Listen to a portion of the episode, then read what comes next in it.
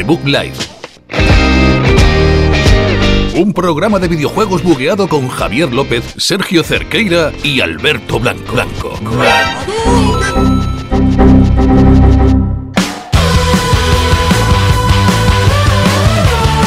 Muy buenas noches, bienvenidos a un programa más de The Book Live número 18 aquí en los estudios de la Universidad Europea en Villaviciosa Odón. Un programa más que estamos con Sergio Cerqueira a la derecha, hola. ¿Qué tal, Javier? Buenas noches. Buenas noches, Alberto Blanco, hola. Hola, buenos días, Javier. ¿Qué tal? ¿Qué, qué, qué bien te escucho sin el micro levantado ahora? Estoy, te veo bien. Lo tengo, lo tengo apoyado, los pies en la tierra siempre.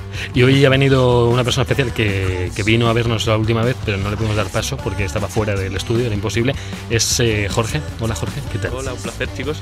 Este, este es el colega de la tecnología. ¿vale? colega un, de la colega, tecnología. un colega más de Javi que tiene una lista de todos los colegas que han pasado por The Book Live o The Book Podcast, dependiendo de la temporada. Uno más que puede tachar. Eres un- eres eh, quiere decir que eres un poco más genérico. Pues suele ser del Tales, Sí, del sí, Persona. o sea, no Claro, ya estoy a de la altura del del Tail. Tiene, colegas del iPod Touch versión 2. ¿sabes? Eh, Él es, el, él es el de la Scorpio X, bueno, Scorpio X, bueno, o Xbox One X también, por ponerle un poquito más. Y yo mis colegas en el móvil los tengo puestos como colegas de. Tú eres el colega del FIFA.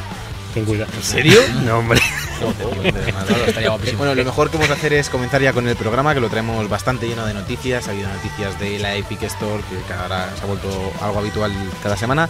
Ahí tenemos los juegos del Plus, tenemos los juegos de Xbox también. ¿A que sí, Javier? ¿Que también has metido la Xbox de Xbox? Claro que sí. Nunca lo haces, maldita sea. ¿Qué más tenemos, Alberto? Pues tendremos un análisis eh, del Resident Evil 2 Remake HD Redux 1.5 Collection.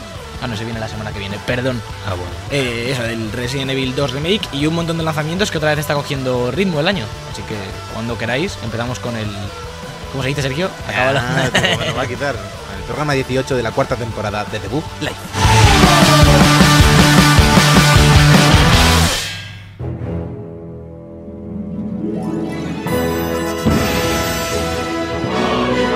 La información.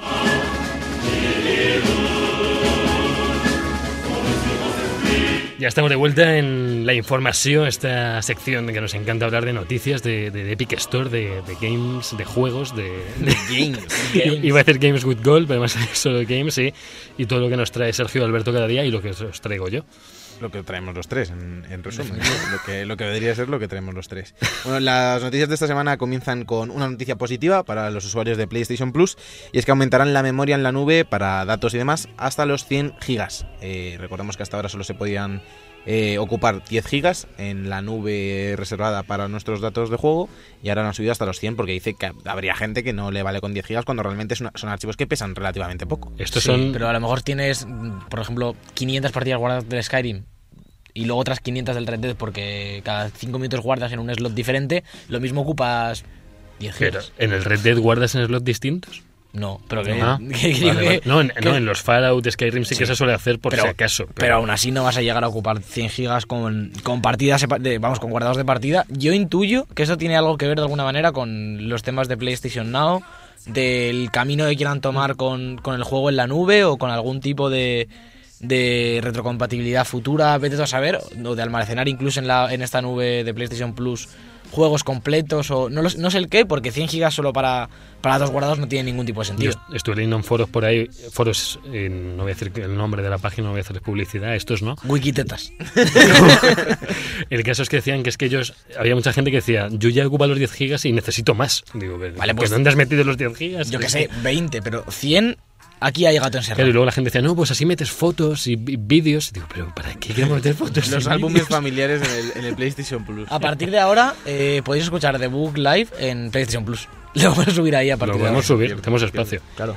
Eh, otra de las noticias positivas para los usuarios de PlayStation Plus, como cada mes son los títulos que han anunciado ya y lo cierto es que para PlayStation 4 están bastante bien, la gente puede estar contenta porque van a dar Sí. For Honor de Ubisoft, el juego de, de fusión cultural de espadas. Eh, es un poco eso, entre, tenemos a los, vaque- a los vaqueros, a los vikingos, a los samuráis, a, a caballeros de medievales, ¿no? Había también Sí. lo- Sí. unos, los unos, ¿no? Sí, Sí, eh, los ninjas. los- que los, amu- los vaqueros son el mes que viene, el siguiente DLC. Y los indios-. Vaqueros con espadas.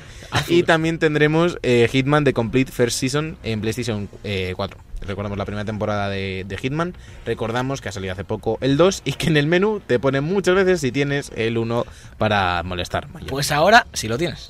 Luego también tenemos en PlayStation 3 y PlayStation Vita Dive Kick. eh, que es uno de esos juegos que dan para rellenar aquí catálogo a saco. Y espera, que yo no me enterar de este juego, lo dices tú, pero Lo digo yo, juegazo, sí. ¿eh? sí, sí, Juegazo. sí, sí, van a dar Metal Gear Solid 4 Guns of the Patriots en PlayStation 3, uno de los indispensables de Nada la mal. anterior generación y que todos aquí hemos jugado.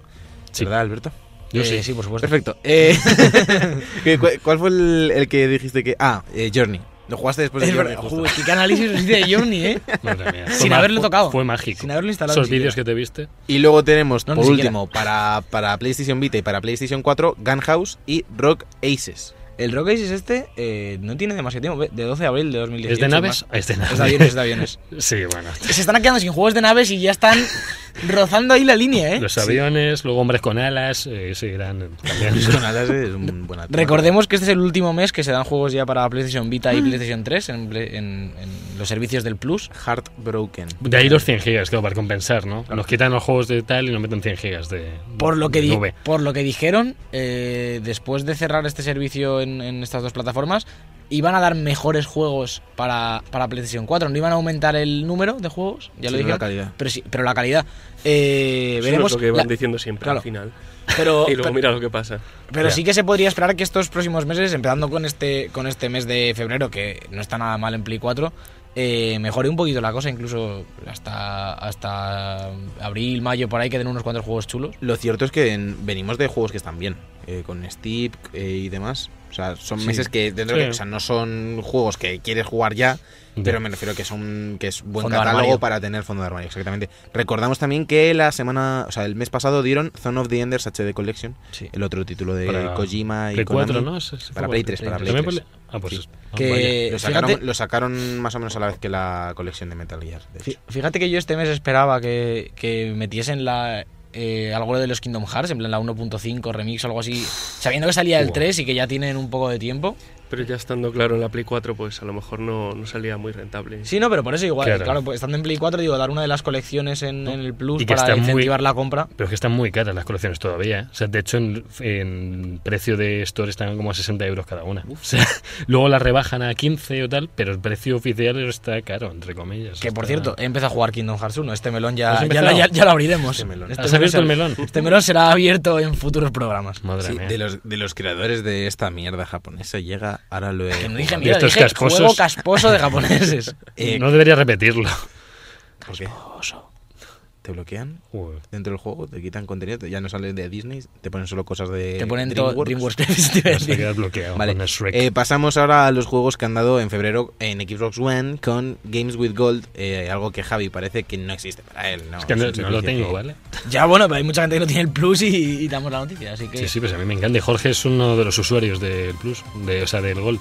Y del Plus y del Gold. Uf, doble. ¿Y de Switch? Y de Switch también. Madre mía. sí, En el caso de Xbox One darán Bloodstained Curse of the Moon y. Super Bomberman R. Es flojito, yo creo. Eh, El bueno, el, Bomberman el- es el- guay, el ¿no? Bloodstain Curse of the Moon es la versión pixelar de, del eh, Bloodstain Curse of the Moon que va a salir dentro de poco, que es del creador de Castlevania, y es de este mismo año. Y el juego pinta bastante bien, así un, un Metroidvania, valga la redundancia.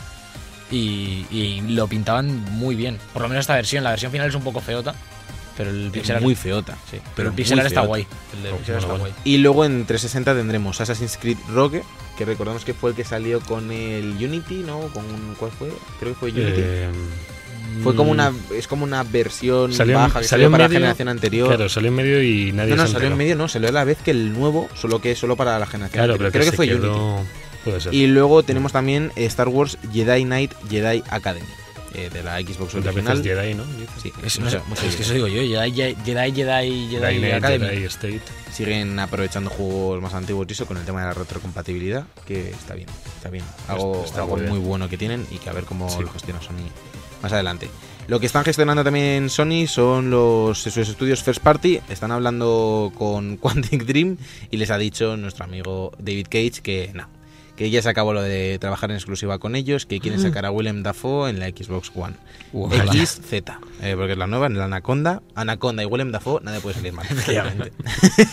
Así que veremos si, si siguen trabajando en exclusivas, si consigue dar la vuelta a esta situación Sony con algún tipo de nuevo contrato, o subiéndoles el, el, el que tienen actualmente, a ver cómo lo Quiero gestionan. dejar aquí un, un- un detalle de cuando iba a salir, bueno, cuando estaban intentando vender Heavy Rain, tanto para Sony como para Microsoft, se lo ofrecieron también a Microsoft y decían que es que era demasiado adulto para ellos. Y pues Play se aprovechó un poco de eso.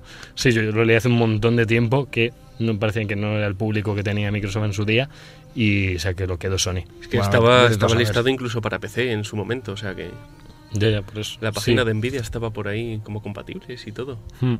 Bueno, Pero, pero David Cage dijo, mi, mi arte no lo comprenden los usuarios de, de PC. eh, Totalmente. No, no tienen ni idea ni de cine ni de videojuegos, Eso. solo los usuarios de Sony somos los mejores. pueden comprender mi obra. Mira, Sergio y yo. Y sacó, sacó Heavy Rain y luego sacó el de los androides, que también está guay. Hizo uno y medio que no tiene ningún sentido, pero sale en Page. a mí me que gustó también el está guay. Page. Javi, te recuerdo que tú también eres usuario de Xbox. Es que eres muy imparcial. ¿Por qué? Eres el más imparcial y el que más A juegos de Xbox podrías jugar. Bueno, Yo- no, realmente los mismos. que Yo vine, de porque tres- tenemos sí, el- también. yo vine de 360 cuando tenía exclusivas como el Gears, que lo sigue siendo. Oh. Bioshock llegó a ser exclusivo de Microsoft. Mass Effect 1 fue exclusiva de Microsoft. Y todo esto lo lanzó por la borda y se lo dio a Sony. Alan Pues, Wake cabreado. otro ejemplo bueno. Sí. hay muchos, hay muchos. Pero bueno. Seguimos con otra noticia de David Cage ya para acabar con este bloque. Es la semana de Sí, David la Cage, La Sergio, semana de la- de la- del David Jaula. Eh, pues Detroit, que ya roza los 3 millones de ventas, eh, ha sido un gran éxito para el estudio y Quantic Dream ampliará su equipo un 33%, según lo que ha publicado en LinkedIn. Vámonos, noticia de LinkedIn. Que eran 9 y ahora van a ser 12. No, no, no sé. Yo voy a, cam- No. voy a cambiar el orden de mis noticias para, para linkar las noticias de LinkedIn, todas juntas. Porque también tenemos una noticia esta semana de que, de que el nuevo juego de Zelda está buscando eh, pues, de gente para que trabaje, por LinkedIn seguramente, Ah, no está nada mal que digamos las noticias laborales. ¿Vale? para, para sus diseños de, de terreno. Esto es que quieren hacer campos de fútbol, quieren edificar dentro de- del próximo Zelda. Y, Urbanismo. Claro. Que la bueno, leyenda del urbanismo. Más que otra cosa, eh, está bien saber que, que- que es obvio, pero tener noticias de un nuevo Zelda, ¿no? Más que si para qué lo buscan y, y qué quieren mejorar. Pues está claro que van a mejorar en todos los sentidos, Claro. más que en estos terrenos 3D que ya eran espectaculares. Pero son nuevas noticias de, de que, de que estén trabajando en, en- en una entrega nueva que a lo mejor llega antes de lo que, de lo que esperamos. Antes que Metroid. Antes que que Metroid. no hemos hablado de ello Uf, y es verdad. es temita con tela. no hemos hablado de hay, hay Metroid. tela. con Es que le dejas a Javier hacer la escaleta y te pone que David Cage está contratando a 33% más de gente y que el Zelda eh, va a mejorar los escenarios, pero no te pone ni que Metro No. va a ser exclusivo de la Epic Store. Él no le gusta Metro, ni Metro, ni Metroid, ni. que Yo tenía un, un avatar que se llama Metroid 13, ojo. Mucho ¿Cómo te cuidado. llamabas? Metroid 13. ¿Y cómo se llamaba tu otro avatar? Eh, Eh, God of Chos. se me olvidó la, ¿vale? Ya, que lo he dicho, voy a seguir desordenando las noticias porque, eh, como decíamos, el, eh, Metro Exodus en PC se dejará de publicarse en Steam de lanzamiento y será exclusivo de temporal de la Epic Games Store. Otro más que se va que se va a esta nueva tienda después de, de Division hace unas pocas semanas.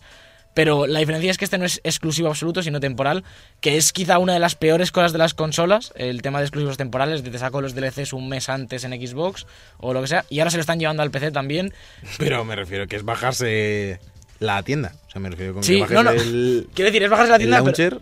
Pero eso cuesta, molesta. pero, pero al final... Otro icono en la pantalla. Eso son lo mismo 30-40 segundos ¿eh? de tu vida. Y... no, escucha, que el de Epic ocupa una tonelada, ¿eh? que esta gente no sabe comprimir. Que no sabe comprimir. Vaya, no. Es que o sea, Fortnite y- no, ese Fortnite está nada sin, sin comprimir Mal- nada, mal tío. comprimido. No sabe- no saben No, comprimir ni- esta gente, Ni tío. siquiera lo tira bien un móvil, por ejemplo. No. No, ni la tablet.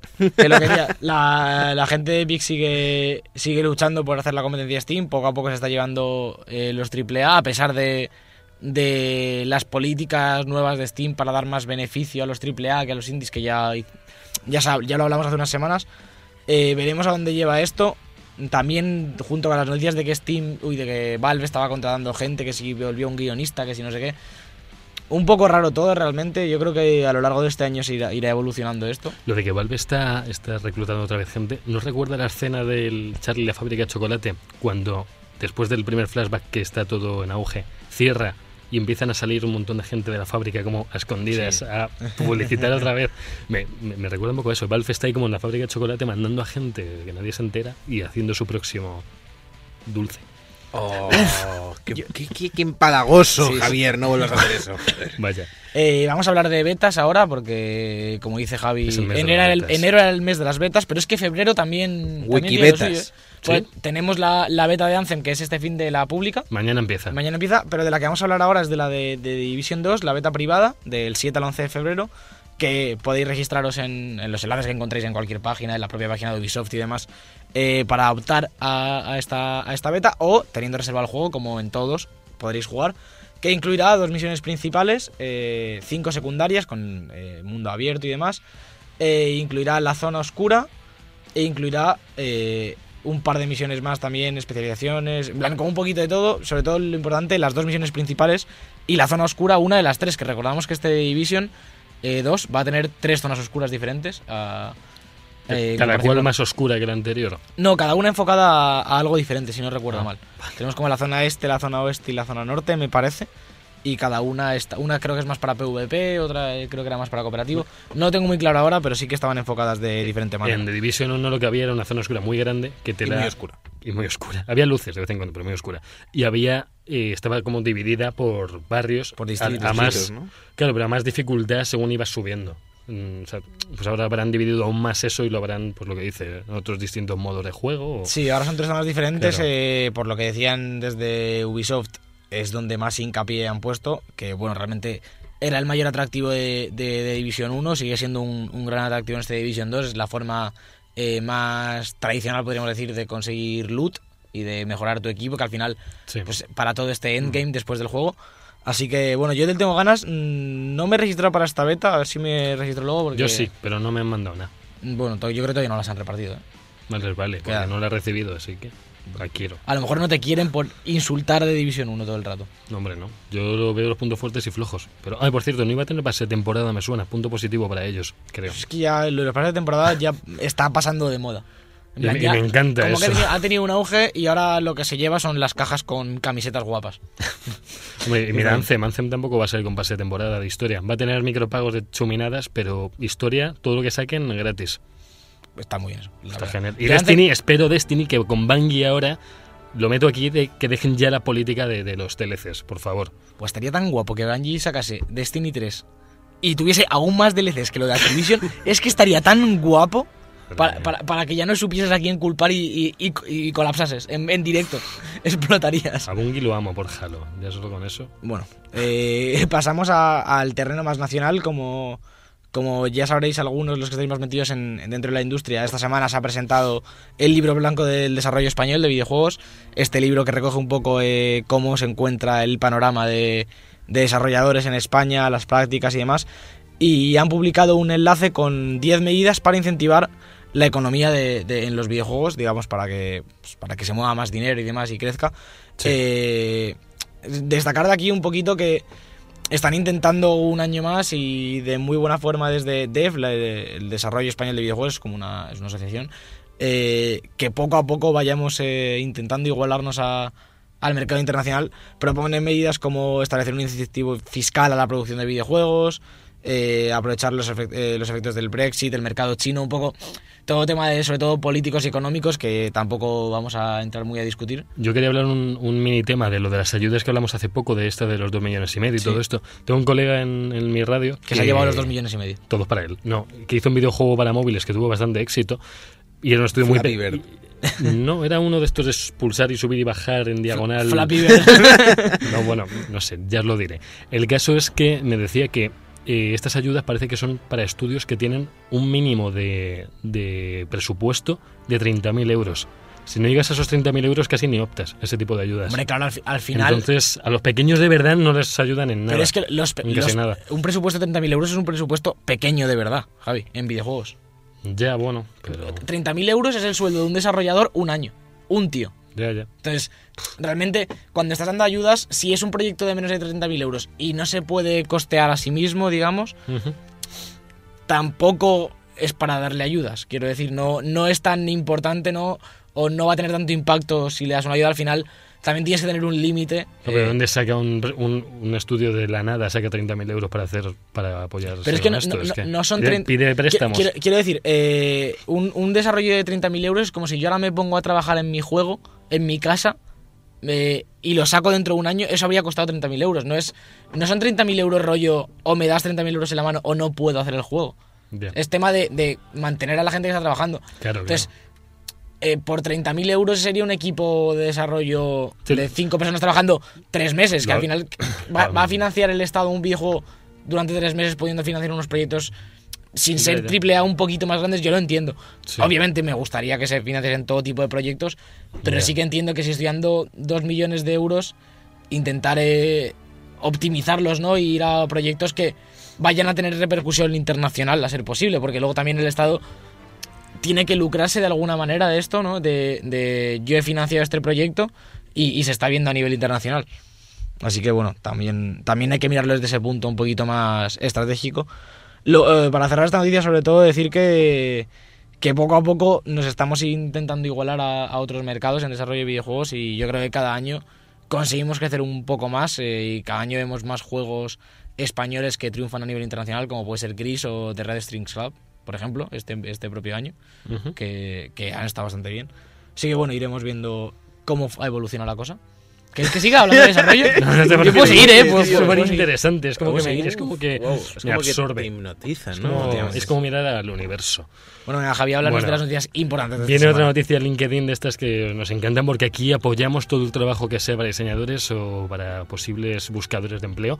Es- La semana que viene no va a haber ni una noticia de LinkedIn, ya os lo aviso. Bueno, hombre, tranquilo. Ya me he cabreado. Sí, sí. sí. Pues como venga alguien pone un comentario que gracias a nosotros ha encontrado trabajo, va a haber más. De Pokémon Company. Muy bien. De Pokémon Company trabaja en un, ju- un nuevo juego para móviles, no sabemos todavía de qué trata, pero es que han, han dejado pues una oferta de trabajo pues, pues, con, una- con, una- con una- con unas eh, palabras que, que indican que necesitan un creativo que no solo tendrá que entender la receta secreta para juegos divertidos, sino que también tendrá que comunicar esa visión a los demás. O sea, que no solo tienes que saber hacer un juego divertido, sino Comunicarlo, ¿no? no sé para qué he puesto este. Esto es No, una bueno. basura de Ah, sí, sí, no, hombre, no. Trabajarán en un equipo de diseñadores, ingenieros, artistas, productores, probadores para crear el próximo juego de. Pokémon. Proba- probadores. Probadores del. Testers, coño. Testers, es que aquí lo traducen en esta página que no, no sé cuál es. Infojobs. no se ha especificado ninguna fecha de lanzamiento, no sabemos ni de qué va a ir, pero De Pokémon. Yo apuesto por Pokémon. ¿Tú, tú crees? Yo creo que sí, porque llamándose de Pokémon Pokémon Company. Yo espero que, sea, espero que sea el Metroid. ¿No hemos comentado lo del Metroid? Espérate, hombre, espérate. ¿A, a qué? Lo Ya, ya lo hemos comentado un poco. Eh, sí, Sí. ya sé que, No se da es- cuenta. que sí, que se ha reiniciado el desarrollo de Metroid y Bueno, ahora lo va a hacer sí, la gente de Hay que decir que, se, que se, se disculpó en persona el responsable de Nintendo. que no- Pero era el, el que da la cara por Nintendo, no era nadie dentro del equipo de Metroid, era el, el que hace las Claro. comunicaciones de Nintendo. claro, el que hace ¿No, comunicación. no era el CEO este nuevo sustituto de Iwata? Sí. Yo creo que era No, ese. no, no, no, no, no, no, este es el de, este es de prensa solo, este no es el sustituto de Iwata. Dijo, Minosan. Y, y- y ya, está. Bueno, el caso es que no Studio. esto no se suele ver mucho en el mundo de videojuegos que se de- disculpen por postergar un videojuego que saben que no iba a llegar bien y han dicho vamos a reiniciar el desarrollo y se lo vamos a dar a Retro Studios, que es como ha dicho en japonés Sergio hace un momento, eh, más o menos. lo van a traer y bueno, es- Estoy mejorando mi japonés. la verdad es que sí. si el japonés y el español se leen prácticamente igual, no es tan Eh, tú- tú complicado. espera un momento. ¿Qué pasa? ¿Estamos ante el colega que hablaba japonés? Estamos Aides. Sí, ante- es Haides. el que estuvo en Japón. Haides te llama gilipollas. Haides creo que era el... Sí, gracias. es el malo de Hércules, ¿no? Terrible. Me, me encanta, me, destrozas. Y luego tenemos una nueva actualización de Super Smash Bros. Ultimate que ya salió hace pues, un, casi dos meses. Y tenemos todas las novedades del parche 2.0 que también nos trae el personaje nuevo para los que compramos el juego casi de salida, más o menos, que es la planta carnívora, planta piraña, planta, planta piraña, ¿no? Un saludo a Alba desde aquí con este drama. Que, por favor, para ya, de verdad. Vete a hablar con el servicio técnico de Nintendo. No me he leído nada ni me he escuchado Tampoco, nada. tampoco. Yo tampoco. Yo lo, único, brasas. lo único que sé es que, o, o no sabe canjear la planta o no, o no va a comprar el juego o no sé ya muy bien qué le pasa. Pobrecilla. Y bueno, han dicho también que tras esta actualización ya no podrás reproducir las repeticiones guardadas con las versiones previas, pero podrás conservarlas en el baúl, en la parte de repeticiones, que está bien, por si no queréis Voy a hacer una cosa. Por si acaso nos está escuchando Alba. Por favor, si vas a comentar algo del programa, no nos empieces ahora como en tiempo real. Por favor. Mira, hacemos una cosa, lo escribes todo en un No Word, puede. lo escribes todo en un Word de 10 páginas si quieres y luego en vez de guardar y cerrar, simplemente cierras. Que para, para el que no lo sepa, Alba, que es la chica que nos hace los indicativos y las locuciones y eso de las secciones, a veces escucha el podcast y ella lo va escuchando y a medida que lo va escuchando va poniendo nos va poniendo mensajes como Pero- de jajaja, me parto, qué bueno, en minuto 5.40. Y a, y a veces ni siquiera referencia y dice, eh, Sergio, me mofo con tus imitaciones. De repente ya... ¿Con cuál? claro, en plan, Claro, tú imagínate que son eh, es el miércoles siguiente a las 4 de la tarde. Claro. Sergio, me mofo con tus imitaciones. Yo ya no sé si es que Sí, me han sí. sacado en, tienes un doble. o- en el hormiguero una movida rara.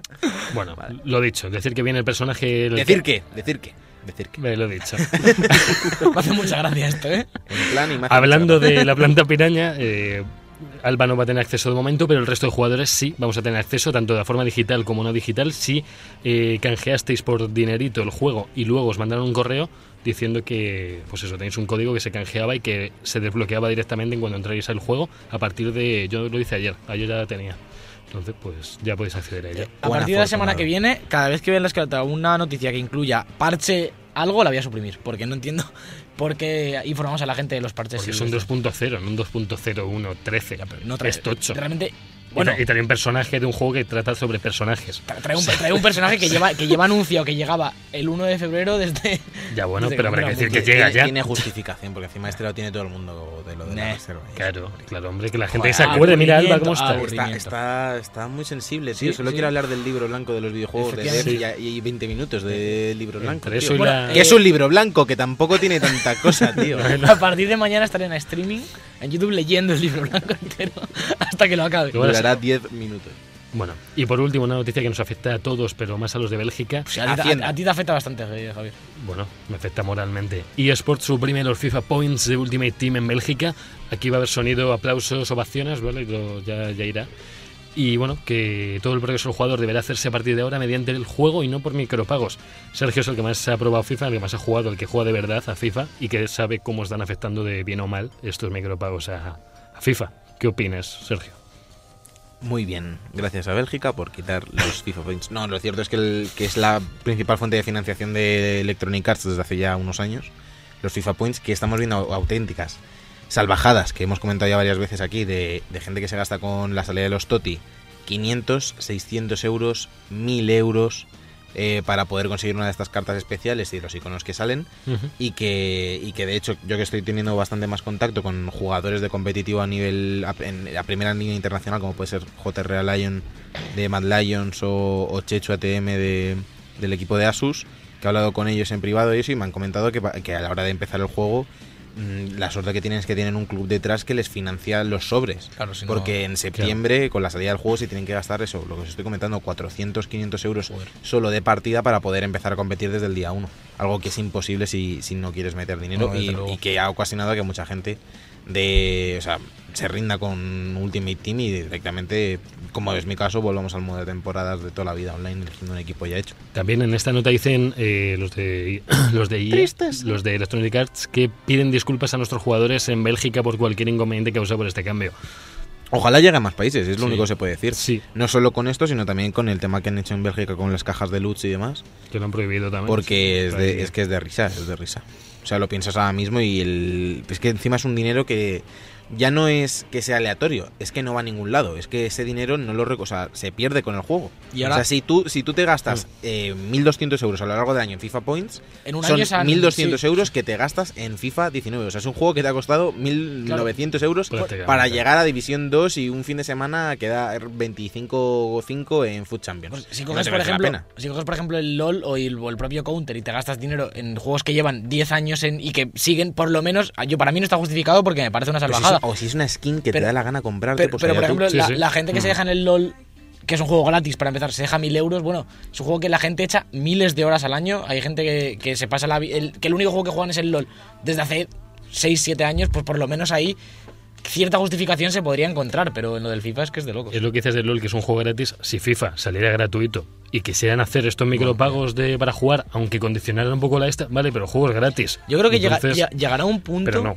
Llegará un punto, y no creo que sea tan lejano, que, que el Ultimate Team salga por separado de forma gratuita.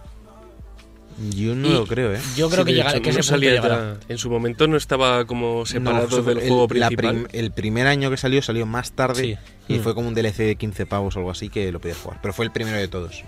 O sea, Madre mía. Entonces, Yo lo, dudo, básicamente- yo lo dudo lo que dice Alberto porque ¿para qué van a hacer eso si la gente se está Ya, bueno, también. Pero bueno. Bueno, O sea, EA está diciendo que perdonad jugadores belgas por haceros ahorrar dinero. es lo que he entendido de la noticia. Bueno, los que están enganchados a esto se habrán cabreado, imagino. Habrá gente enganchada, de verdad. Y dirán, me, me cago en EA. O sea, Es que no, es que no sé luego cómo lo va- si lo van a solventar, como decía, de que no, todo lo que todo el progreso se, contri- se consigue a través del juego, pero no sé si tendrán algún tipo de beneficio en cuanto a monedas o algo así, porque es imposible comprar un icono solo con monedas. Ya. O sea, tienes que estar ahorrando a lo mejor 200 partidos. Tendrá que pasar como en Battlefront, que hubo que al principio en el 2 era imposible conseguir un personaje, tenías que jugar como 200 horas por personaje. Esperemos que en este que lo equiparen a jugar, yo qué sé, X partidos, X monedas, que de verdad sea justificable un sobre. No sé. No, eso, eso no va a suceder. Por lo menos en FIFA. Porque además FIFA es como un mundo aparte para Electronic Arts y con la cantidad de dinero que les da.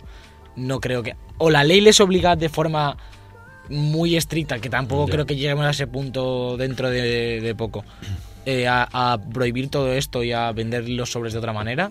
O no van a parar. Claramente, siendo la mayor fuente de ingresos probablemente del mundo del videojuego hoy en día, los sobres de FIFA. O si no es la primera, debe Hmm. estar entre las primeras Los que más. eh, no creo que vayan a tomar medidas. Que de hecho veremos ahora cuando salga Anthem que cómo va el tema, porque según ellos no va a haber DLCs, según ellos los micropagos son solamente estéticos, Sí. y viniendo de un juego estilo Destiny de, de loot y demás, que, que es, digamos, el- el- la forma más fácil de meter micropagos, y siendo de EA, me extraña tanto que, que no haya una triquiñuela No. escondida en algún lado. Ya zanjaron ese tema que las loot boxes Veremos. no van a ser. De hecho, en Destiny no puedes comprar como tal loot boxes del Sí, bueno, pero, del pero. Destiny te viene con cuatro pases de temporadas de 50 euros cada uno. Más o menos. Cuestan sí. 35 o 3 DLCs, pero sí. sí, bueno, sí, pero bueno, que te sacan sí. dos pases de temporada. Quiero decir, que te están monetizando aparte del juego. Según EA, en Anthem esto no va a pasar de ninguna manera. No, mira, en Battlefront. Battlefront tampoco. Ya, que es pero es que no sé, no sé. Es lo de me- siempre. me- me raya un esperemos, esperemos que den marcha atrás con estas medidas que les están funcionando. Esperemos que dejen de funcionar. Es parte, es deber de la Claro, comunidad claro. que no funcione, obviamente, porque ellos tampoco están haciendo nada ilegal en todos los países menos en Bélgica. Y luego también otra cosa que te- tenemos que recordar de Electronic Arts, que Mm. alguna vez lo hemos comentado, es que ya tuvieron un- una temporada que tenías que pagar para poder jugar online.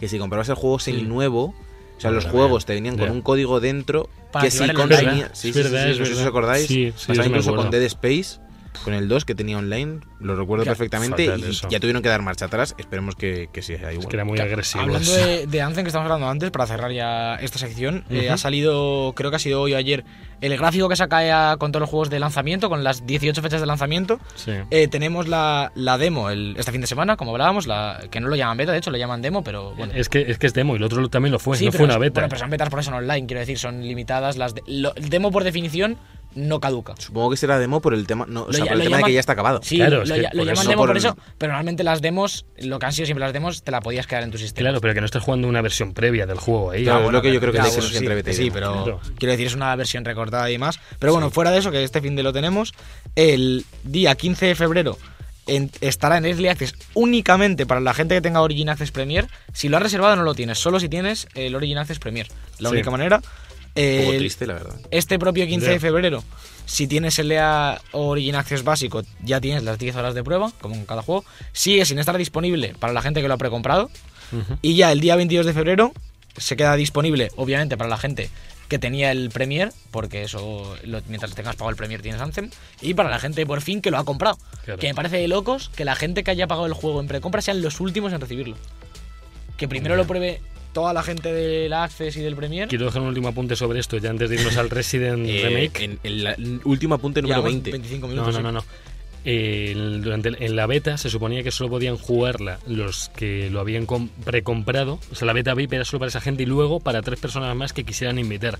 Pues se dio el caso de que había gente que ni, ni teniendo VIP ni nada Al- pudo al- al entrar final- a jugar. Al final se quedó como abierta, sí, pudo entrar casi todo No, no, al final no, desde, el- desde los primeros días se podía y la gente que ha pagado y ha precomprado esto se sentía un poco como soy el primero que lo ha comprado y me he quedado fuera de la beta porque iba tan mal que entre otra gente que no ha comprado ni ha hecho nada y se ha metido antes que Ha yo. mal. Me molesta, eso tiene que molestar mm, un poco. Pero bueno, lo que- dicen que, van a sus- que todo esto van a estar so- solventado este fin de semana. Todos los fallos gordos de la barrita 95% que te tira de repente. Es que, es que se quedaba pillado, 95% casi siempre. Era un rollo. Lo que tenemos que solventar ya es el análisis del Resident Evil que, que nos dan las 3 de la mañana y, y me quiero ir a mi casa. Yo creo que sí. Así que lo mejor es que cojamos el Bugatti y nos vayamos a Ciudad Mapache. Cada semana en YouTube, el mejor contenido del programa. Como el segundo disco de los DVDs, pero mal.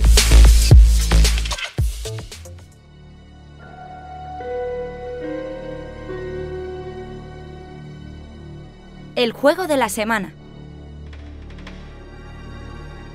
Eh, ya estamos de vuelta con Resident Evil 2 en juego de la semana. Este juegazo que han podido jugar nuestros tres acompañantes de hoy, tanto Alberto como Sergio como Jorge. Quiero dejar un poco apuntes de que tanto Sergio como Alberto no han jugado en PlayStation 4 Pro. Y Jorge viene de la No, mano. yo en no PlayStation yo 4 no Pro, la PlayStation Alberto en la 4, normal. Ah, mira, mejor. Más, más diversidad, Alberto, mejor. ¿Desde, desde cuándo tengo yo una pro, Javier? Eh, No llevamos sé. un programa Pensaba que semanal. que todos mis colegas la tenían ya. No, no sé. Eh, Jorge, Javi, la te- Jorge Javi, tiene la. Pro. Sí, tengo la Pro y la me X. La Eh. Jorge, Madre Jorge ha jugado, ¿eh? La elección es real, ¿eh? Jorge ha jugado Resident Evil 2 en la One X, ¿verdad? Así es. Y así pues también podéis comparar por si hay alguna cosilla que digamos, eh, esto es mejor. o pe-". Bueno, sobre todo a, nivel gráfico yo creo que, que es bastante potente en, en cualquier plataforma que lo juegues. Yo por lo menos eh, lo juego en la menos potente que hay. Bueno, menos potente es la Xbox normal, ¿no? Que la Play 4, digamos. Pero, digamos, lo juego en la gama baja, entre comillas. Y no creo que en este, este sea el caso que haya mucha diferencia realmente. No, es un juego que se ve, se ve muy, muy bien en, en cualquiera de las plataformas y impacta un montón solo de ver el cambio que tiene con el original, que es un poco...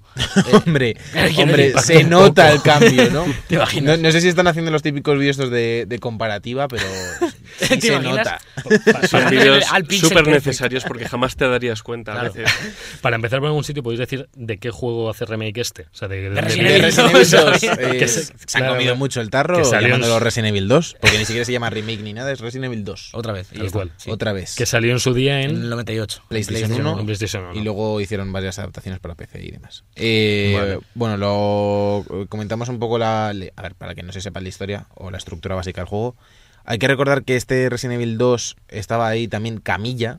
eh, Sí. Ahora eh, CEO, jefazo de Platinum Games y demás, por lo que tiene un valor todavía especial y que por muchos es considerado como el mejor juego de, de toda la franquicia. En él podemos controlar a, a Leon y a Claire. Eh, está situado en la, en la crisis ya dentro de- del propio Raccoon City, no estamos en la mansión como, como es en el caso del primer Esto, juego. esto pasa, si no estoy equivocado, a la vez que lo de la mansión. sí, es, sí, es- sí, Porque justo, simultáneo. justo los Stars se han ido de la comisaría, que Jill Sí. viene a la ciudad a buscar a su hermano eh, Chris, Sí. que es el protagonista del 1, y Jill, perdón, Claire, eh, viene a buscar a su hermano, y ellos están en la mansión, si no recuerdo mal, entonces es simultáneo el, justo el principio de la crisis zombie.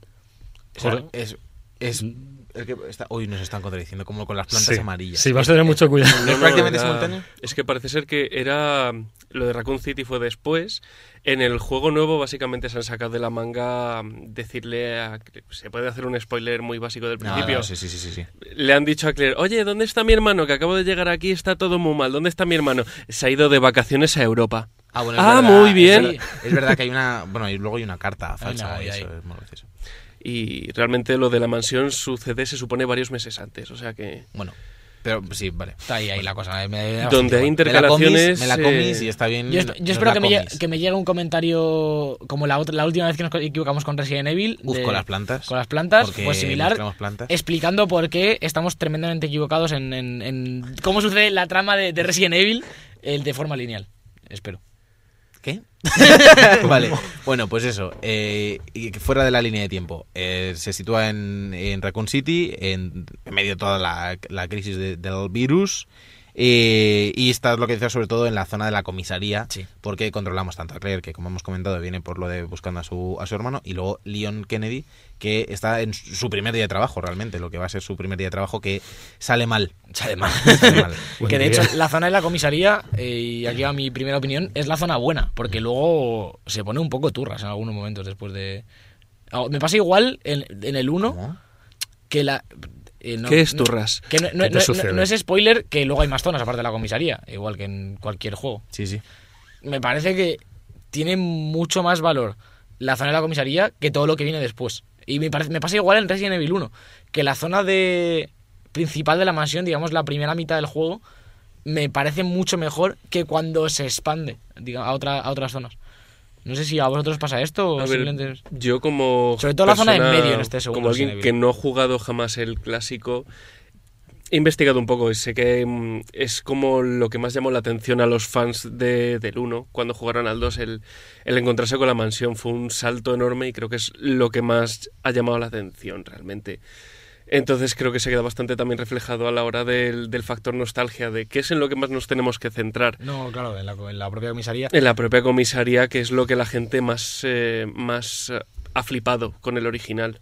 No, no, sí, desde luego. Y se nota que, Que, bueno, también lo han dicho desde, desde Capcom, que han mejorado esa, la comisaría, han metido como más accesos eh, entre, las, entre las plantas y demás para, para mejorar el flujo de, de- de juego, para Yo- que no pases tantas veces por las mismas zonas, digamos, y sea más divertido. Sí, yo lo que iba a decir era que precisamente lo que más me ha llamado la atención es el diseño de mapa, del propio mapa de la Sí. comisaría y de las conexiones, porque tiene ese el, el rollo de Dark Souls de abrir la puerta y decir, joder, si estaba aquí. El momento. sí, ah, de- ese el de, momento ah. abrir, abrir, abrir atajos que en los Resident Evil eh, clásicos en algunas ocasiones sucedía, pero en este es todo el rato. Aparte que Ah, los Resident Evil clásicos muchas veces era un tostón porque había tiempos de cargas eh, con la Claro, puerta y demás. claro. Este es muchísimo más rápido. De hecho, no hay Y ningún han- tipo de han- carga. Claro, y han aumentado ese, esa- ese ritmo eh, con, con el tema de, de los atajos que está, en mi opinión está muy bien implementado.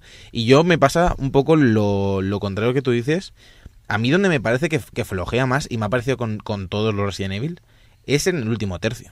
Creo que el último tercio sí que se quieren centrar como en hacer un último cierre. Me pasó Sí, con el 7, sí, pasa eh, me ha pasado, bueno, nos pasó cuando ya jugamos el 5 y esto. Y en este me pareció igual que hay un punto justo en el medio que es cuando te estás sintiendo cómodo jugándolo. No sé si, si Jorge, tú opinas lo mismo. Es que cuando ya empiezas a, a sentirte familiarizado con la comisaría y demás, el mapa ya se ha ensanchado, tienes varios puzzles a la vez y demás, y estás y ya, ya es ese es, como tu- estás en ese tu es el salsa. sweet spot, eso es lo que más gusta, a mí me gusta de cualquier Y para, y para mí fue justo el, el antes de las alcantarillas y las alcantarillas. Me parece que la, que la parte más floja por simpleza y demás es la parte del último tercio de Sí. la... Vamos a hacer spoilers porque Sí, hay es el juego del 90 y... Realmente me dio pena porque por ahí. ten- yo pasé más de la mitad del juego pateándome la comisaría de un Claro. lado para otro y cuando por fin llego a- al siguiente área, lo puedo decir, ¿no? Sí, las sí, alcantarillas. sí. Cuando llegué a las alcantarillas dije, joder, cómo mola, qué potencial y me lo ventilé muy rápido. Sí, y además, Y la última zona también dije, ostras, qué potencial, qué yuyu. sí, está muy... A mí la Y última fue zona me más gusta rápido mucho. aún. La última zona me gusta mucho la parte de exploración, porque además eh, eh, está como muy bien estructurada, pero luego llega ese tramo final en el que te meten ya bosses, en plan como es como un boss detrás de otro durante un rato al final. Y, y esa parte también me parece que, no está tan bien resuelta, digamos. Y además le pasa esto que a mí no me gusta en ningún juego, que es... eh, ¿Estás seguro de que quieres continuar? Ya no habrá vuelta atrás, que es cuando vas a los laboratorios. Y es en plan, es un juego que se basa en, como dices tú, en, en esa sensación de Dark Souls de ir conectando caminos, ir volviendo por la zona mejor para recibir menos ataques y volver al puzzle y tal, y dejar cosas para luego. Y a mí me pasó que cuando fui a hacer eso, eh, tenía cosas pendientes y no las hice porque digo, ahora volverme hasta la comisaría, ponerme a farmear todo lo que me queda. Y tiré para adelante, pero me parece un, hay un error que, bueno, también entiendo que estaba en el original y no han querido cargárselo. Pero yo creo que debería ser como más abierto todo el rato. Hombre, a lo mejor en la segunda vuelta, cosas que te has dejado por explorar las puedes recoger con Claire, que creo que tiene una, una mecánica de que si hay cosas que recoges con Leon, con Claire no van a estar. Puede ser, eso no, no sé. Entonces, a lo ¿Vosotros- mejor te vosotros lo habéis puede- jugado con Sí. La primera... Vale, La- yo he sí. jugado la de Claire, la primera. Yo es que la he empezado, la de Claire no hace nada. o sea que- Yo la empecé ayer también, pero me cabré y la, la- apagué. Sí, yo igual, yo he empezado la de... Yo he empezado ¿Qué el, B de, de Leon. Que la estoy jugando en el modo que solo guardas con las cintas por la nostalgia. Y la campaña de Leon guay, pero ahora he empezado la de Claire y, y ya me da toda la pereza. Cada vez que me muero tengo que repetir cosas. Y me pasó un par de veces ayer y dije, "Bah, ya Vamos sí". a hablar el, el tema de la dificultad. Ujú. Yo lo juego en estándar. No sé tú, Jorge. Yo lo he ¿cómo jugado en fácil. ¿En fácil? En fácil tienes eh, regeneración automática, ¿no? También de salud. Sinceramente creo que jamás se me ha regenerado la vida, aunque lo pone. Vaya. He, Yo- estado, he estado sufriendo el último tramo porque además es que tengo una puntería pésima en consola, debo admitirlo. Es- Y por es- eso es lo he jugado en fácil. difícil ¿Es difícil apuntar? puntería. Sí, sí. Porque hay, hay- los bosses se centran en la puntería. Sí, O sea, son bosses muy grandes que, que que son letales en cuerpo a cuerpo, que o sea, tienes que estar huyendo de ellos la cara. y que tienes que darles en zonas muy específicas, a veces en la espalda. Tienes que esperar a que se giren y o sea, si tienes tres balas las tienes que acertar dos de ellas. Bueno, yo, yo, yo voy a contar una anécdota muy rápida de lo de los jefes. Que en el jefe final, no voy a hacer spoiler, pero en el último, eh, estaba yo, estaba sin cintas, guardé, eh, la la última cinta que tenía, a uno de vida, no, no tenía plantas ya y, tampoco sabía que venía el jefe, digamos. Eh, guardé, cogí todo lo que había en la siguiente habitación, que de hecho son unos cabrones porque hay una planta azul y una planta roja, pero no hay planta verde para hacer la, la tripleta y curarte a tope. Y me tenía que meter al boss, obviamente, dentro del boss final hay un spray para curarte, digamos, para coger una última cura. Y con esa, en plan, bajar corriendo, esquivar al boss, coger esa cura, ponérmela y ya hacer la pelea. Le- La tuve que hacer como cuatro o cinco veces. Esto todo está en... Hombre, con la planta azul y la planta roja te daba resistencia. Sí, bueno, ya, pero que no te cura. Te- eh, tenía que hacer la pelea con sin curas porque era llegar y ponérmela porque estaba uno de vida. Y con el poquito de resistencia que te da la planta azul y la planta roja. Fue una agonía. Hasta que me la pasé. Survival horror. Sí, sí. En Pero- estado puro. Yo lo he jugado en el, en el modo estándar y lo cierto es que estoy bastante contento con la, cali- con la dificultad. Es cierto que eh, puedes hacer los guardados que te dé la gana y demás. eh, pero en cuanto a tema de munición, que era la gracia que había muy poca munición, Sí. Tema de, mm, de enfrentarte cuerpo a cuerpo, de intentar huir, los, eh, los zombies y demás tienen bastante reach. O sea, si pasas cerca, Sí, es sí, bastante sí, probable que justo se lancen y, o las puertas, por ejemplo, ir a abrir una puerta y justo te, que justo te venga de golpe. Me parece que, es- que la dificultad estándar está muy bien adaptada hoy. Porque tiene la esencia de lo que es el survival horror. No es demasiado. O sea, no lo han facilitado mucho.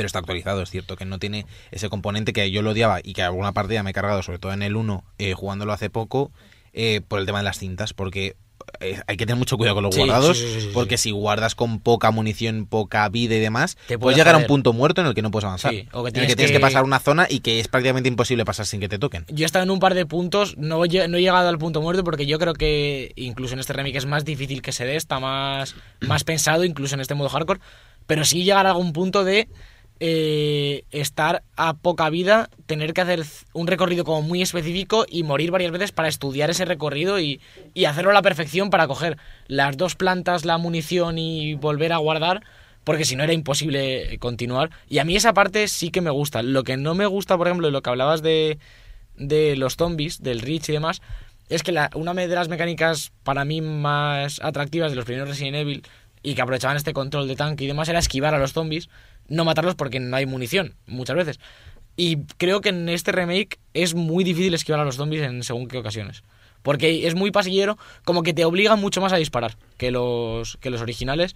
Y a mí, eh, no sé si es por jugarlo en difícil o por la costumbre que tengo de jugar a, a Survival clásicos, me da como mucha angustia disparar en la mayoría de ocasiones en este tipo de juegos.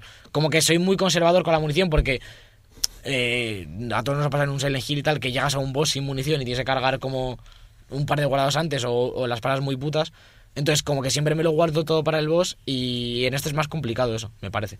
Javi, ¿tienes alguna pregunta? Sí, yo es que soy, soy, bueno, soy, jugué al 4, al 5 y al 6 y quiero saber a cuál se parece más la jugabilidad. Al, tre- Al- al 4, al al cuatro. 4 y al 5 quizás. Sobre Bueno, es todo que es Al 4. Sí. Si Yo vamos mi al cuatro. experiencia diría, a ver, a Evil Within. a es Devil que Within. tiene, tiene por el factor mm, eh, survival y tal, el Mm. 4, pero es que creo que chupaba también un poco quizás en estética de la campaña Leon del 6. Es que chupa, chupa mucho de, Mm. de, Resident Evil 7 y de Devil Within. Es, Sí, es- son, las dos, ser. son las dos, aparte obvi- obviamente el juego original, de lo que más está bebiendo es de Resident Evil 7. De hecho hay modelos y animaciones de Resident Evil 7 en este juego. Mm. Bastantes, en plan los jarrones por ejemplo, que hay- los que no puedes coger, que son flores que se parecen un poco a la flor Los roja. peluches de los Ronan. Sí, to- todo eso es de, de Resident Evil 7, tal cual. Y hay animaciones de los zombies que también son del propio Resident Evil 7. Y lo A mí me que... recordaba mucho, eh, perdón que te interrumpa, Sí. eh, los hombres árbol de estos Sí, son muy parecidos a los de Alquitrán del 7. sí, sí, sí. el también. tema de, de movimiento y demás son bastante parecidos en animaciones, seguramente hayan cogido también algo de ahí. Y luego en cuanto a jugabilidad o a mm, que se parezca más eh, estética y jugablemente es, es Evil Within, obviamente que es el, lo hemos dicho varias veces, quizá el referente actual del survival horror en tercera persona ahora mismo, eh, con Shinji Mikami a la cabeza y demás. Entonces una mezcla coherente entre Resident Evil 7 y, y de Evil Within 1. Pero de los que tú has dicho, Claro, yo yo creo que es el el 4. cuatro, o Yo sea, es que yo- jugablemente es el 4 Yo porque que es el más clásico. Claro, yo al verlo- no ya que Leon también es el protagonista del 4, pero me recordaba más No, eso- solo al eso es verlo. nada que pero ver. además, al apuntar también puedes moverte, que es algo que solo podías hacer a partir del 6, creo. Mm. El 5 también te obligaba a estar quieto, si no, no, el, recuerdo no, mal. el 5 creo que podías moverte. No, no lo recuerdo. el 5 no voy a lo moverte. Sí, no creo. Sí, además había más acción en el 5. No, pero el 4 no. El 4 seguro yo No, creo el que 4 no. era estático. Sí, Y era complicadete. El 4 es juegazo. Eso De hecho, pero Eh, te aviso, incluso en el modo fácil vas a, vas a escasear de munición. Sí, sí, sí, está muy, está, eh, está muy enfocado al survival horror. Mm, pu- más puro, digamos, eso sí que lo han mantenido, que a mí es lo que más me gusta del juego. Eh, En tema de duración, vamos a comentar un poco. Hay que recordar que son cuatro campañas. sí, Dos de eh, Leon y dos de Claire. La de Claire A se complementa con la de Leon B y, y al revés. viceversa. Y la segunda siempre es más corta que la primera, digamos. En La cara B, eh, por norma, es más corta. Si la cara a vosotros os ha durado unas 6, 7 horas más o menos. Sí, yo soy 6 y 20, Sí, creo que ha sí, sido. a ti, Jorge? Eh, yo estuve unas 7 horas y 20 o así. Yo me he pegado 11 horas y pico para acabármelo. Yo me he extrañado porque ve- veía el contador en 3 horas y digo, pero ¿cómo puede ser que, que me queden 8 horas de juego? No, no, no. Y es que Alberto... Es que he repetido zonas enormes de- con el tema de los guardados y las cintas y tal. He repetido, he repetido bastantes zonas varias veces. ¿Qué Pero eh, tú, o sea, tú lo has disfrutado. O sea, ¿tú Sí, crees que lo sí, has sí, disfrutado sí. al máximo? Porque yo es algo que, o sea, me refiero, me gusta. He tenido angustia y eso de y, de, y tensión de joder que me sale este el Tyrant todo el rato dando vueltas molestando. A mí me pero, gusta. Pero no, no quería estar preocupado de, de guardar ni nada. O sea, si, si me tengo que ir no sé qué y se me pierde la partida, se te va la luz, no sé qué, tienes que volver dos guardados atrás y no tienes vida. Ya, bueno, es que, sí, o sea, qué, es que no- ganas sé. tengo yo de, de meterme ahora en este marrón. A, a mí sí me gusta el tema Mm. de las cintas. Eh, una pregunta que esto no, no lo he mirado, no lo he jugado en estándar. Que de hecho en la campaña que es lo mismo la vuelvo a empezar y la pongo en estándar porque me pereza lo de ¿No las ¿Puedes cintas. cambiarlo en medio? Eh, lo tengo que mirar. Eh, ¿Solo guardas en las máquinas sin cintas o tiene guardado automático? Tiene guardado Tiene guardado automático. automático y, la, Y la- el y guardado guardado normal. normal. ¿Y el guardado automático es muy invasivo, entre comillas? O... No, no, no, de hecho solo guarda automáticamente cuando va a salir algo muy tocho. De hecho, cuando Ah. si ves el punto de guarda automático, dices, vale, a lo mejor me tengo que dar la vuelta a coger las cosas del baúl que Sí. me hagan falta, porque puede- suele, suele ser en puntos críticos eh, eh, antes del primer mí- leaker y cosas así. Eh, Quería deciros un momentito, lo habéis dicho las caras A y B, que habéis jugado solo Sí. una de las caras. ¿Qué, qué diferencia hay con la cara? La eh, tú La juegas cara una es la complementaria. claro. Son, ¿Del son mismo dos per- personaje? No, del No, otro. Hay dos personajes todo el rato en el juego, ¿no? Claro. Leon y Claire. Llegan al sí. mismo tiempo a Raccoon City. Tú juegas la campaña de Leon y a la vez que haces eso con Leon, Claire está haciendo algo. Claro. Juegas ese algo que hace Claire. Ah, que juegas las dos a la vez. Primero No, juegas la de o sea, Leon y cuando la acabas vuelves a empezar con Claire. Tú juegas la historia de Claire entera, o la de Leon Sí, entera. Y mientras tú estás jugando, tú te vas a encontrar al otro personaje en ciertos puntos. Sí. Pues tú en esa campaña B vas a, vas a ver justo esos puntos desde el punto de vista del otro personaje porque estás haciendo su recorrido. Mm. Entonces, depende de cuál juegues primero, pasan unas cosas u otras. Y luego la B complementa esas cosas. Que, que nos corrijan si, si nos equivocamos, pero en el original ah, bueno, eran dos discos, uno era el de Claire y otro era el de Leon, y luego había dos opciones, entrar por la comisaría directamente o entrar por la tienda de armas. Sí. Es, lo de la tienda sí, de armas sí. ya, ya no está, ¿no? Eh, está la tienda de armas. O sea, de hecho Sí, pero, por- pero pasas más tarde. Eh, sí, y además el otro camino entras como por la parte baja. Sí. ¿Qué está pasando? Van- van- va- nos van a cortar la cabeza. a- Aparte, No, no, era para, para no hacerle spoilers a alguien que nos está mirando aquí. Tápate los oídos. Ah, bueno, sí.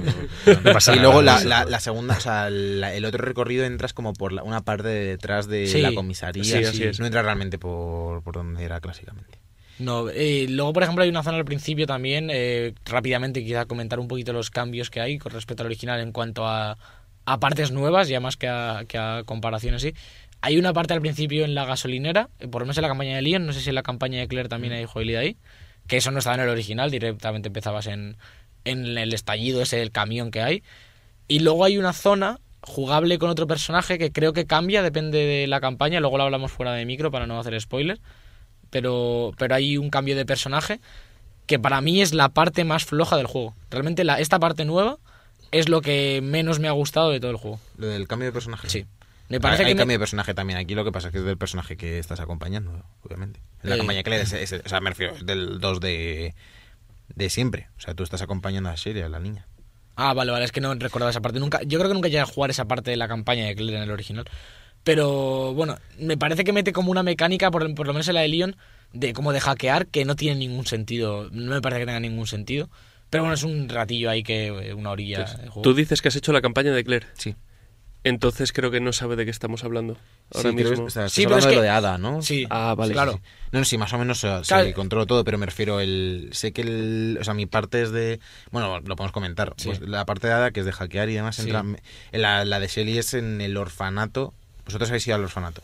Eh, creo que la campaña de Leon no pasa por el No orfanato. hay Claro, por, orfanato. eso, por eso te decía que no, al mencionar los, los modelos que se repiten, se nota Sí. un montón los, per- los peluches del orfanato, Sí. que se repiten mucho con la habitación de, De la niña de la niña de Resident Resident Evil 7. La mejor Y parte en- de sí, esa parte lo que eres eres últimamente, ¿eh? Shelly y lo que tienes que hacer es esconderte e intentar salir del orfanato sin que te pille alguien Ya. dentro. Entonces un poco eso. La a mí parte- sí me gustó, a mí la de Claire me parece, o sea, esa parte de Shelly me gustó un a mí, montón. a mí la parte de Ada no me, no me gusta demasiado. Tam- también te digo que no me gusta cuando en un survival horror te quitan lo que tienes. Porque me parece que es la parte más importante el ir almacenando munición y cosas. Y cuando te cambian de personaje y solo tienes la pipa, también me genera mucho agobio que no me parece, no, no me parece procedente. Pero bueno, no es, no es algo esencial del juego tampoco, así que. Otro apartado que no creo que nos dejemos, apartado sonoro, banda sonora, es la misma que la del antiguo, vuelve con una nueva pero Yo creo que remodelada. es nuevo, ¿no? Creo que es nueva.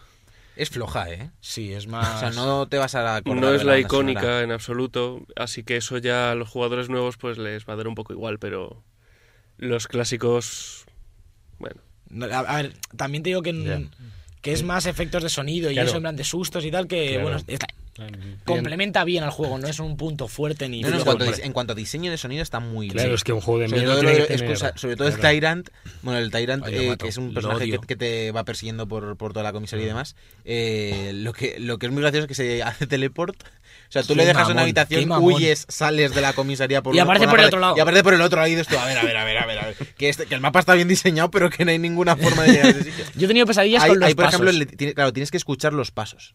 Es muy importante estar pendiente de los cascos para si, si le tienes Sí. relativamente cerca o no. Claro, es que de un juego de miedo tiene que tener buen diseño sonoro. Sí, no, por este, este juego es, obligatorio. Preguntado o por sea, la banda Te has sonora preguntado y- por la banda sonora y la banda sonora es muy olvidable. Claro, efectos, banda sonora, muy- bueno, un poco olvidable. el aspecto sonoro me refería en pues, general. Yo este todo. juego, a todos los que lo jueguen, obligo, obligo a que os pongáis los auriculares, porque el sonido holofónico es realmente Sí, bueno. Sí, sí, sí. sí. Se nota, yo alguna vez me he pegado, me he pegado, en un- no iba a decir un susto, me, voy- me he pegado en una esquina rezando para que no apareciera Tyrant, porque le he escuchado por encima de mi cabeza. Lo, lo- lo mejor es cuando le oyes como muy cerca, te quedas muy quieto, en plan, no has disparado ni nada, y le oyes irse.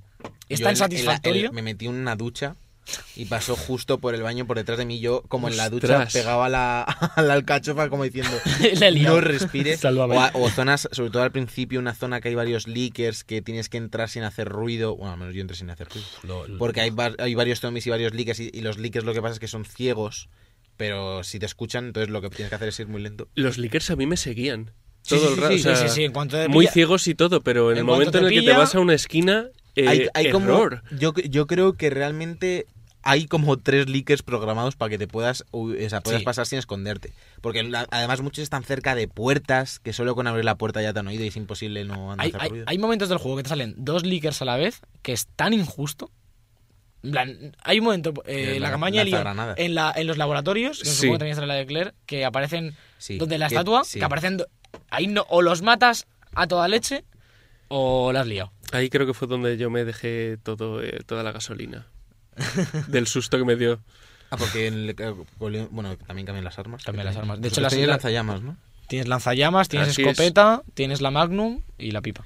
Sí, en, en la campaña de Claire no sé si estaba eh, en, la, en el original una, un arma eléctrica de como de agujas de electricidad. Es un poco como el Dead Space. Creo que, creo que no estaba, la han metido, no, no me hace mucha gracia ese arma. Es como un arma que disparas, le clavas una aguja eléctrica y tienes que mantener pulsado el botón de apuntar, se va cargando y al final le da una descarga grande. Un, un poco tontería, porque al final, o sea, para el tema de leakers, eso siempre acabas a granadazos Sí. con Claire, porque es lo más, lo más eficiente. Y Sí. además porque es muy fácil eh, crear granadas con, con la pólvora que te vas encontrando y es lo, lo, lo más rápido para el tema Sí, de, lo, lo de la pólvora está muy muy bien. ¿Estaba en el original lo de la pólvora? Es que no recuerdo. Yo creo que sí, yo creo que sí. Puede que sí. Me, me parece que está muy muy bien. eh, de cara a tener como mucha almacenada y ya ver cómo en el momento que te quedas sin munición, cómo la combinas y tal. Y por último hay que recordar, bueno, no sé si habéis jugado el modo este de Hank del cuarto superviviente y demás. Y luego aparte tendremos los, los DLCs y todo el tema este del roguelike que ya, Sí, que que ya comentamos la semana pasada. Y no te olvides del tofu. El tofu también. El, El modo tofu. del tofu. Es ¿Cómo? ¿Cómo? yo de eso? Eres es eso? un tofu de dos metros que tiene que eh, hacer, tiene que escapar y solo tiene un cuchillo. Sí, sí. No me he enterado de esto. Pero eso es Resident Evil. Sí, sí, sí, estaba en el original. Está en el origen. Estaba en el original, aparte del modo este del mercenario, que, que también es huir, ¿no? El- es que luego el modo de mercenarios. Yo el del 2 no lo jugué, pero luego había un modo de mercenarios que se ha implementado más adelante que era como, era como un shooter. Sí. Era Ah, no, como- pero eso ya de más Eso adelante. está no, en no, el claro. Resident sí, Evil sí. 5 y demás. Y era el 4 creo que ya El había. 4 creo que había algo.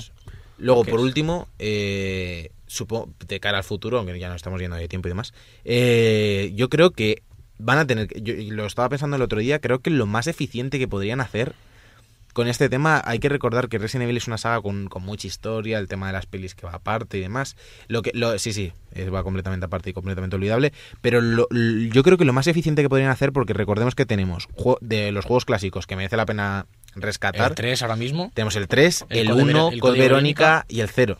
Incluso, incluso el 4, No, si pero me el apuras, ya está Sí, remasterizado. sí, pero de están GameCube. remasterizados con el formato... de GameCube. El del tanque. Sí, el del tanque. Pero yo te estoy diciendo... hace- Sí, yo te estoy diciendo de, de que a lo mejor podría ser, de- para, para evitar también de empezar ahora a ir uno por uno actualizándolos en sistema de juego, que es lo que está llamando a mucha gente que no, que no se ha introducido en la saga, que es que hiciese una especie de historia eh, con partes de cada trozo, de lo que se pueda relacionar, Sí, como con flashbacks y demás, como algo episódico Sí, de alguna con- forma. con- como estos Chronicles, eh, Chronicles son los últimos... Sí, los de disparos y tal. No, no, eh, los de Sí, DS se llaman Chronicles, que son episódicos. Sí, que salía... Que, eh, Que salía le sale que era el salieron dos, segundo. Revelations. Revelations, perdón. Revelations. Eh, bueno, incluso si me apuras el 4, podrían llegar a sí, pero el 4 es mucho más jugable ahora mismo y lo Sí, pero- Sí, el 4 PlayStation Pero está súper modernizado, o sea, Ya, realmente pero es el no que ha marcado un estándar para shooters en tercera persona. Yo creo que lo que se viene en un futuro más inmediato sería ahora un Resident Evil 8 en primera persona, siguiendo lo que hizo el 7.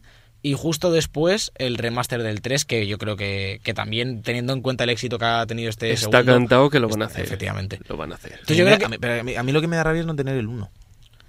Es, que, es que, o sea, sé que están remasterizados Ya. y demás, pero me da mucha pereza por el tema de por el tema jugable. Es que no- es este, lo este lo he disfrutado muchísimo más que cuando he vuelto a intentar a jugar el, el 1 remasterizado, por ejemplo, Sí, que me ha acabado echando para atrás. está claro, está claro. Claro. Y una, una vez entrado ya en esta nueva dinámica de juegos es complicado volver atrás. Yo tengo ganas del 3 porque es el único de los tradicionales que no he jugado.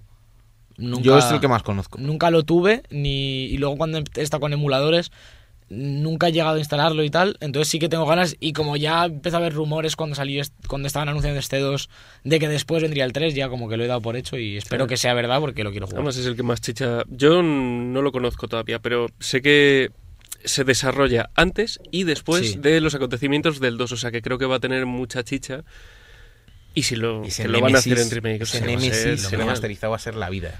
Y Sin yo, labios. yo creo que con esto, que nos va a quedar un programa un poquito más largo de lo normal hoy, vamos a ir a hacer los jueguicos, ¿no? Si no tenéis nada más que añadir sobre Resident Evil, que no dice Resident Evil cuando sale el título, ¿eh? Uf, Esto es y terrible. sale el ojo. Yo quería que saliese el ojo en el menú. Esto está muy mal, pero bueno, eh, Una intro de tipo serie, como me han soplado por ahí, tipo de serie así moderna.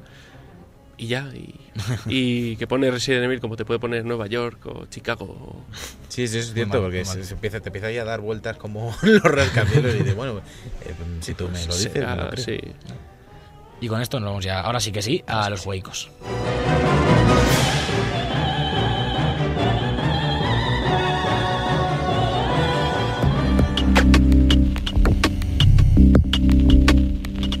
Los jueguicos.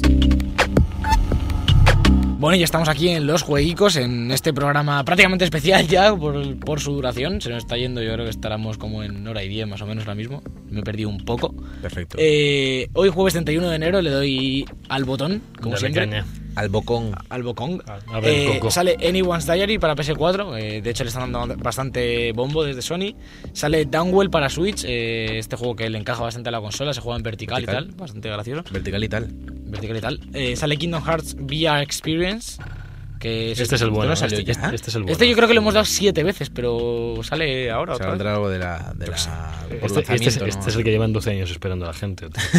Sale. Lovecraft, Lovecraft's Untold Stories para PC, que es un, como una especie de roguelike extraño basado en el universo Lovecraft, bastante interesante. Eh, Sunless Skies para PC, que ya lo comentamos el, el día de los lanzamientos del año y demás. Ujú. Eh, The Escapist 2 Pocket Breakout, la versión para móviles de este juego de escapar de una cárcel, así bastante indie. Zombie Night Terror para Switch, eh, también Qué bastante- genérico, ¿no? Este me suena que lo hablamos también. El Sí, nombre yo creo Zombie que lo Night. Terror suena como súper genérico. Eh, No sé. Mañana, viernes 1 de febrero, también sale Ace Combat 7 Skies Unknown, eh, que, ya, que ya tocaba para Ese sí PC, que de. One y demás, con la versión de VR. Son tres misiones para PS4 VR, nada más. Eh, sale Wargroove para, para PC, Xbox One y Switch, que es el sucesor eh, espiritual de Advance Wars, que el último es como de Game Boy, me parece, una saga muy Advanced querida. Warfare. Y así como de combate por turnos, bastante ¿No? interesante. ¿No, Javi, ¿no es Advanced Warfare? Ese es un, un Call of Duty buenísimo. Es buen- buenísimo, buenísimo. mejor. Y ya el miércoles 6 de febrero, por último, sale Astroneer para PC y Xbox One. Recordemos que estaba en Early Access para PC y ya sale en la versión 1.0. Y Saltan Sanctuary para Xbox One, que dimos la noticia la semana pasada. Eh, juegón, que está muy muy bien. Así que, bueno, pues ya unos cuantos salen. La verdad, la verdad fuerte al botón. Les da muy esta fuerte. Le damos muy fuertes, que vamos mal de tiempo y me agobio. Me agobio muy fuerte. Pues lo mejor que podemos hacer, Javier. No, no, dilo tú, dilo tú. Iba a decir que con todo esto nos íbamos a la despedida que va a hacer Sergio ahora en un ratillo.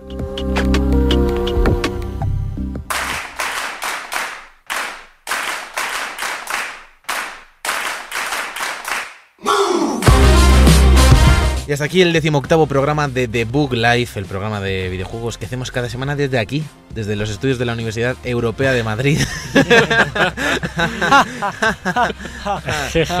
Vaya. Eh, Javier López, muchas gracias por haber venido. Bueno, ha sido un buen, un buen viaje, un buen viaje hacia la universidad de nuevo, por, bueno, pues porque pues hay que cambiar de vez en cuando de, de lugar, de, locución. De ellos. Eh, Alberto, muchas gracias también a ti por haber venido. A mí no des. Yo estoy. no, te- estoy porque tengo que estar. Muchas gracias, Jorge, sobre todo por traer algo de, de- de- de cordura al debate de Resident Evil y evitar que nos caigan comentarios como el día que dijimos las plantas amarillas. Oye, hay plantas amarillas en el 3 o en el. En uno no hay ninguno y plantas amarillas. ¿Vamos a seguir con esto? Bueno, perfecto, pues si así acabamos diagnosticándome daltonismo, eh, yo soy Sergio Cerquira y nos vemos la semana que viene con más debug. Luego.